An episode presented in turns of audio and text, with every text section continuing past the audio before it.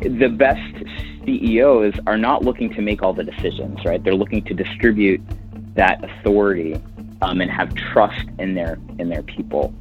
Early on, asking for that CEO to set expectations, right? Like how would how would you like us to communicate with each other? How do you view the role of marketing? I think it's often the misalignment between the CEO and the head of marketing that causes problems. Um, and it's because of failing to set those expectations up front. Welcome to The Get, the Marketing Talent Podcast. This is Erica Seidel, your host. We explore what it takes to get and keep the best marketing leaders in the B2B SaaS world. We all know as marketers, marketers can be very extroverted, very articulate, and so they can show up really well in interviews. So, how do you go beyond the interview and actually uh, evaluate them, how they are likely to uh, to behave and fit into a company, and how they really are? I've always been fascinated by this, and one of the uh, tools that I have used before to to help this out um, is the predictive index. And so I'm really happy to welcome to the show uh, a friend of mine and our guest, Drew Fortin, who is the Senior Vice President of Marketing and Sales at the Predictive Index. Um, he and I have collaborated on a bunch of different things. Um, most recently, a really fun workshop on building badass marketing teams with talent optimization. And we are going to be talking about his experiences as a marketing leader and um, uh, shepherding a marketing organization through hypergrowth. We are going to be talking about how to get beyond interviews and, and get insight into candidates' behavioral profiles. And we're going to be talking about uh, just building teams and talent optimization in general. So, welcome to the show. Thanks for having me, Erica. You are a badass. As are you. And that leads me into our first question. Um, uh, this is a question I've been asking a lot of marketing leaders lately. What is that question that you would like to get to prove that you are a, a really strong marketer? It would probably be a question that would allow me to demonstrate uh, agility, flexibility, and um, you know the, the whole not being afraid to give away my Legos, which is like because at least in my experience, marketing kind of is straddling product, it's straddling sales, um, it's often the liaison or the conduit between those things. Operations is getting involved in marketing, and so we need to be really good at real at understanding the business context the situation that we're in, and um, demonstrating that we're able to keep the things that we're going to be amazing at and give away the things that other people are going to be amazing at or other departments are going to be amazing at executing. So it'd probably be a question like, you know, give me an example or tell me how you view the role of marketing in an org in general and how that would evolve over time. I'm curious about how you ended up in your role and uh, why you own what you own, right? You own marketing, you own sales. I think you have a partnership aspect to what you do. Uh, can you talk about that? This goes right back to the last comment I had about business context. So the predictive index itself has been around since the 50s, right? And it was born in um, in partner distribution channel. So it was born 100% distributed through third party uh, resellers and people who are facilitating the predictive index assessments and workshops back in the day. And those are called PI certified partners. And that was a brilliant model in a pre internet era. But now, once you know, post internet era, and now in a completely digital world, um, it, it it it doesn't really stand the test of time as being the the the, sole mechanism to market, dis, distribute, and sell and service product. Uh, when I first started managing the, the, team, and now the sales and marketing team has grown from a, a team of me to a team of about uh, 60 people.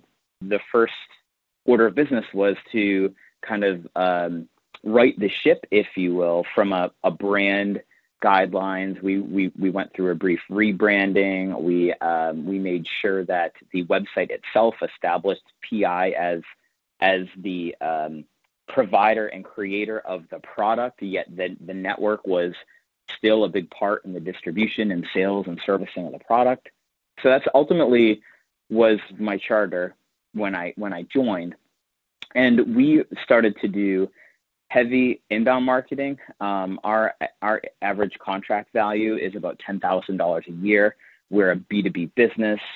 Um, that average contract value is not huge, um, so we need we needed to um, use tactics and strategies that were going to keep our customer acquisition costs in in check. And so we started heavily investing in content marketing, inbound marketing, um, creating a website that would, uh, from an SEO perspective, would attract traffic in, in that way. So previously, um, you did not report to a CEO before your PI experience, as I as I recall, and now you are reporting to a CEO. Uh, what tips do you have for a new head of marketing that is um, in their first experience reporting to a CEO as opposed to reporting to a CMO? Just reporting to the CEO is one thing, but then being super aware of the different relationships of people um, and and how they view their relationship with with the CEO and each other is super important. Um, I think a lot of people will realize, yeah, there are situations where a CEO is there, kind of pulling all the puppet strings and making things happen the best CEOs are not looking to make all the decisions, right? They're looking to distribute that authority um, and have trust in their in their people. So I, I I think the advice that I would have is early on, asking for that CEO to set expectations, right? Like how would how would you like us to communicate with each other? How do you view the role of marketing? What's in scope as far as what I uh, should be I, the head of marketing, uh, sh- should be able to make decisions with without in, involving you, and and what's out of scope of that, and that would be things that we both need to make decisions on, or as a broader management team, we need we need to make decisions on. I think it's often the misalignment between the CEO and the head of marketing that causes problems, um, and it's because of failing to set those expectations up front. Yes, it's interesting. In our uh, our workshop, we've uh, put together this slide that talks about this alignment between, um, let me see if I remember it now, expectations, responsibilities, authority, mm-hmm. resources, and there's a fifth one that I'm forgetting right now. Uh, but those things need to be in alignment, and uh, it's interesting. There is a um, there's an article in HBR about how CMOs do not fail because of lack of ability. They don't fail because of lack of effort. They fail because of, of, a lack of alignment and a lack of, of role design that that really aligns their responsibilities with the expectations of the CEO and the rest of the leadership team. Absolutely, yeah, and I, I would I would argue it's teams fail because of the lack of alignment and the lack of expectation set, right? But yeah, definitely in the, the marketing context, it's it's often going to be that that head of marketing and the CEO, um, that's going to be the failure point, or a CMO overseeing a broad, you know, go-to-market strategy and having multiple uh, marketing heads of various marketing functions reporting into them. That the lines of the alignment can break there as well. So you mentioned teams, so let's let's pivot into that. Um, sure. One interesting thing I think about your team is that you have um, you basically hold people accountable not just for quantitative business results, but for uh, for more of a on the cultural side of things. You know, you hold mm-hmm. people accountable for behaving in ways that match the stated culture, whether that's the culture of PI or that plus the culture of your team. Uh, can you talk about that? From a from a leadership standpoint, if someone were to be like, Drew, what's your leadership style? What's your management style? Um, you know, most people say I'm results driven, and as long as you provide results, I don't care what what you do. And you know, to me, that's a load of BS because businesses these days, you are not differentiated by the product that you have. You're not going to be differentiated by the awesome marketing campaigns that that you do. You're going to be differentiated as a marketing leader by the team that you pull together and the magic or chemistry that that team has because that's going to be the the unique component. That's that's going to be the differentiator for you and what makes innovation from a marketing or product standpoint. And so if that's the case if it comes down to the team then i believe it's my obligation as a sales and marketing leader to manufacture and create that the right environment with the right culture for that chemistry to happen and so I, I would say I spend much more of my time, um, the majority of my time on the people components of my team in the business. And, and that's, you know, making sure that we are, we are all upholding our core values, right? So at PI, we have a, just a general core values framework that we call threads, which is teamwork, uh, honesty, energy, action, drive, and scope. And each of those has something that we can remember, things that we should be always be espousing and living by. I'm a huge proponent of Patrick Lencioni's framework of five dysfunctions of the team. I've taken those five dysfunctions and and turned them uh, in, instead of dis, dysfunctions, we we kind of build a layered pyramid, and at the bottom of that pyr- pyramid is trust. We all we all need to have trust, right? And if we have that trust, then we can have healthy conflict. And in marketing, conflict is necessary. Conflict between sales, conflict between product, conflict between each other to make sure that that content piece or that marketing campaign um, or our goals, right? Conflict that we're always questioning and doing and challenging ourselves to be the best and to do the right things, right? That conflict then turns into commitment because now that we've left it all out on the table, we can truly commit. And we have a saying here that's kind of adopted from Jeff Jeff Bezos and Amazon, which is you know the, the concept of disagree and commit. You can't disagree and commit unless you've had the conflict, because if you don't have the conflict, you didn't share your opinions, you're you're going to disagree and sabotage, right? And so we're we're super upfront about that. Once you commit, now you have what you need to truly hold people accountable. And I think you asking me that that question about culture, you can absolutely as a leader hold people accountable through culture just because you met your goals and your performance expectations, we see this in sales all the time. We see this in demand gen marketing all the time. Just because you you met your 2000 MQL quota for the month does not matter. You need to make sure that you're holding yourself accountable and others accountable. If you could have done more, you should have said that you can do more. And so you have trust, conflict, commitment, accountability, and only then can you truly say that you're driving towards results. So I don't buy people that say that they're results first or results focused because if you're just focused on results, chances are you're probably going to lose some dead bodies and you're probably going to lose some inefficiencies in, in your wake. Yeah, and uh, one one framework um, I've been using recently with clients is um, this. Uh, it's like concentric circles, and at the at the center, it's cultural fit. And then if you look out a little bit mm-hmm. further, it's cultural add. Then if you stretch it out further, it's cultural stretch. And um, mm. I think that that framework has been helpful because some companies will I say, "Oh, I need somebody that's an exact cultural fit." Uh, but then if it's people that have been working together for, in some cases, 10 years, it's going to be very hard to feel that somebody from the outside that is new is a is a fit.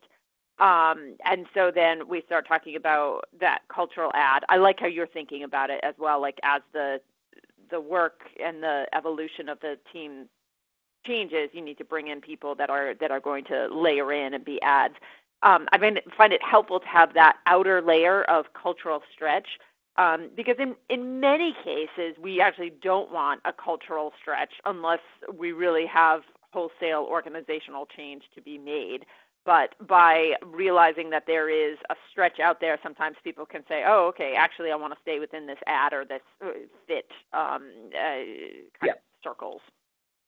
So, Absolutely, yeah. Um, and as as you were talking as you were talking about that, I think one of the areas when I talk about like that framework of trust, conflict, commitment, accountability, and results, it's more that conflict and accountability component with with the culture com- component because you can have culture fit but hopefully that doesn't mean that everyone's just kind of appeasing each other and kind of acting like lemmings because everyone's the same. Like that me I think that almost makes it harder to manage team team dynamic because you probably as the leader have to pull the conflict out of people, right? Or pull that different opinion out of people. Um, or go somewhere else for that different opinion and perspective so you don't have like this group think thing happening, right? You mentioned in passing that your team has grown from you to 60 people, mm-hmm. so that's that's quite an achievement. Um, Mazel tov, as they say. Um, what uh, you know, we talked about golden question that you would want to be asked um, eh, to prove that you're a great marketer. Is there a golden question that you ask people who interview with you uh, to see if they are badass marketers? Yeah, so I think it, it depends on the position, but I'm a huge fan of Who by Geoff Smart, which is a whole he invented like the, the whole top grade interview system, right? And if you were to top grade interview someone, it would take you like four hours to interview some, someone. But I, I take notions of that. Um, so a little in, inside baseball. Um, whenever I whenever I interview someone, yeah, I can look at their work experience to understand if they have the skills and experience, right? So I'm assuming that by looking at their resume, yes, I'm going to ask you some questions about your experience and your skills. But what's going to make you a great marketer is I'm looking for a special culture add when I'm talking to you. So, I, so I usually have a high level question that is something like, all of us have superpowers, right? The superpowers can be used for good or bad. What do you consider to be your superpowers, and what what are you what do you aspire to be and do, right? What do you want to do with those? And the responses I get are amazing, um, always different, because it's a it's a vague enough question that uh, some people may be saying, well, maybe these are the superpowers that Drew wants to hear, or these are my true superpowers, and it leads to a good kickoff of a conversation. It sets the right framing and context, which is I'm looking to add you to the team. So what are you going to bring to the team, and how and now that I know what you aspire to be and do, I can think about it in the context of the role you're going to be coming into and the future growth of the team and, and have a pretty good idea about, okay, this person's a big thinker. Um, this, this person is a marketing generalist, but really has a passion and desire to go deep in an area, right? So that's, that's kind of how it starts at a high, high level. And then from a skills and experience standpoint, um, so I start off with that question and then I have them take two jobs from their uh, from their resume, and I and I and I say first, what is the best job you've had to date? Why? What what what do you love about it? What do you not like about it? Because it's not always rainbows and kittens. Um, and then tell me a proudest moment and a failure point. Um, and then I'll ask you know who who did you report to in those roles, or who was a mentor to you while you were there, and let's have a conversation. What is that person to say about you when I call them? Right. And try to get some really good information. And it's typically through that explanation, I have them give me their best job they've had to date and then their worst job that they've had, had to date, that I get a really good idea of the experiences that they've had, the skills that they have, the lack of skills that they have, what they're good at, what they're not good at. And then more importantly, is there's usually a common thread between the two. Not everyone's perfect so even in your best job you ever had and your worst job you ever had, like for, for me, for instance, I'm not a huge structure and details guy. So that's a thread that's carried throughout every job in my career. The worst jobs I've had, people required more structure of me, and so I didn't like them as much. The best jobs that I've had required the least amount of me to build all the structure and process. Um, but the same thread is I don't I lo- I appreciate structure and process, but I'm not the person to put in charge of your operations team, right?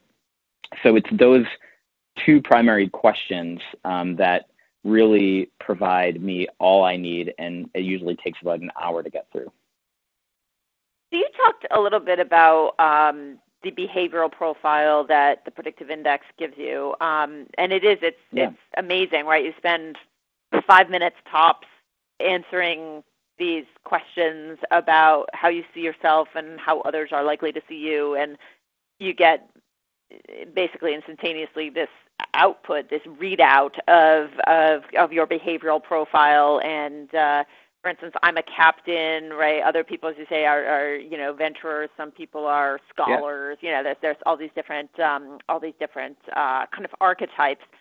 So um, and it's and it's awesome because you, you know, it helps you get at a lot of the softer stuff that might take um, hours and hours or months and months to, to come out. So, right.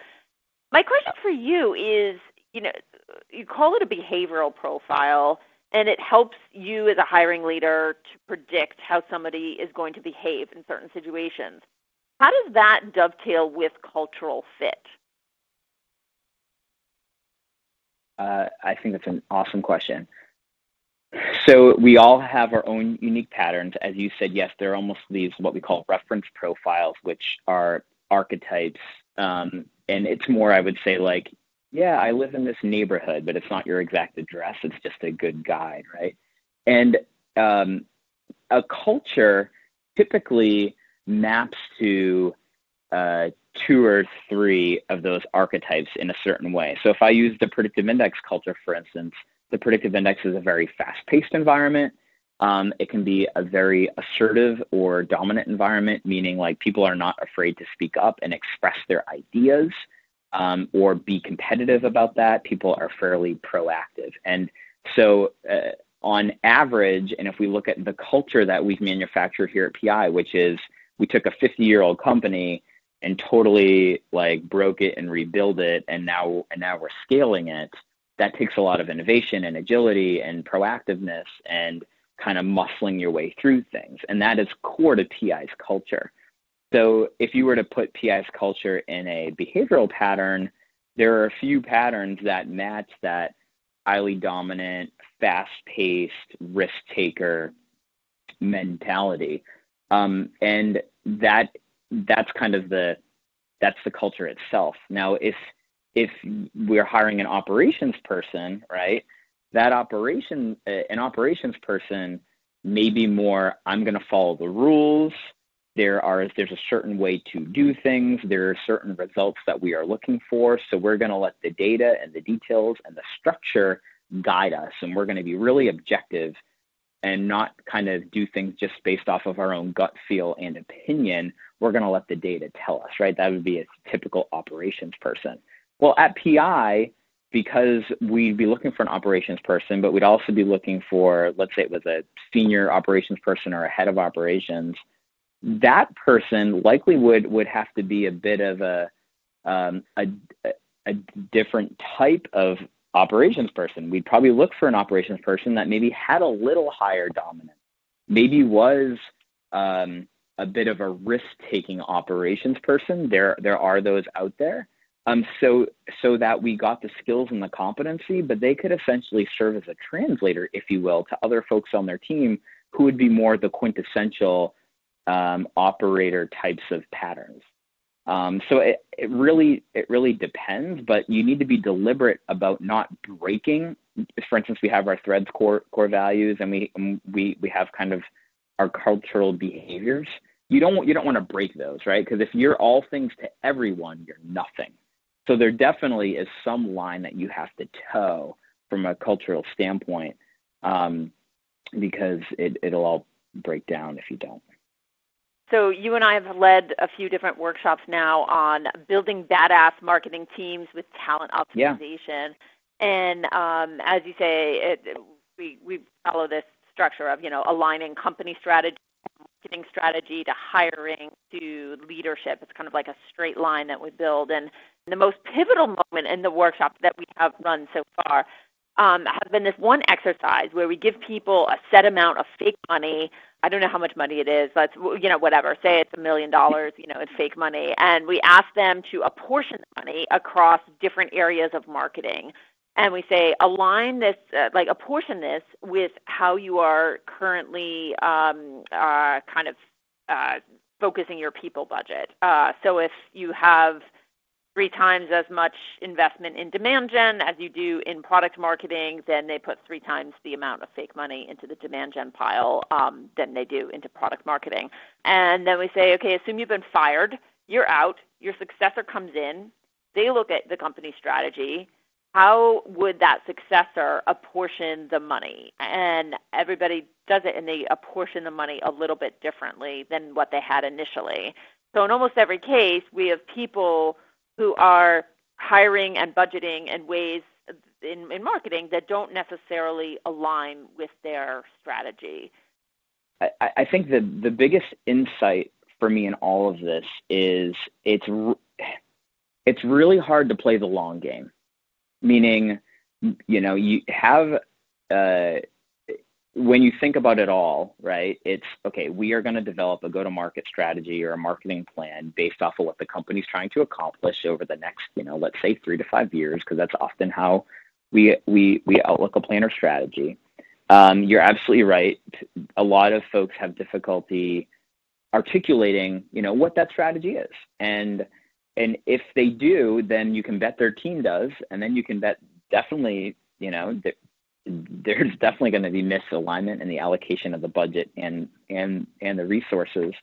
But I, I think what it is is it's a it's a sign of you know taking this back full circle to when we started our conversation about whether you're CMO or VP marketing, and you're reporting to the CEO, or if you're a VP marketing or a senior marketing person reporting to the CMO, it shows that the expectations have not been clearly defined. And if you're making changes, we um, you probably recall too, Erica, we had some people in our workshops that are like, well, I could make this change, but but this is the way that it was when I got there, right? And and so then it's like, okay, so we're gonna let politics um, and personal relationships in some cases, or egos of other people get in the way of us having truly amazing marketing and truly amazing go to market strategies and company and performance. And if you were to ask that point blank to any leader, they'd say, of course, we would do what's best for the business. And so part of it is, you know, that whole self accountability com- component where we got to get comfortable enough where we can ask those questions and and that exercise of saying, well, if if, I was fired tomorrow, which we, we all could be fired at some point, and you know, and, and that that your your successor comes comes in, like, would they do the same thing? You should probably do that every six months, anyways, uh, yeah. just to yeah. make sure, right? Um, it become your own successor in a sense, you know.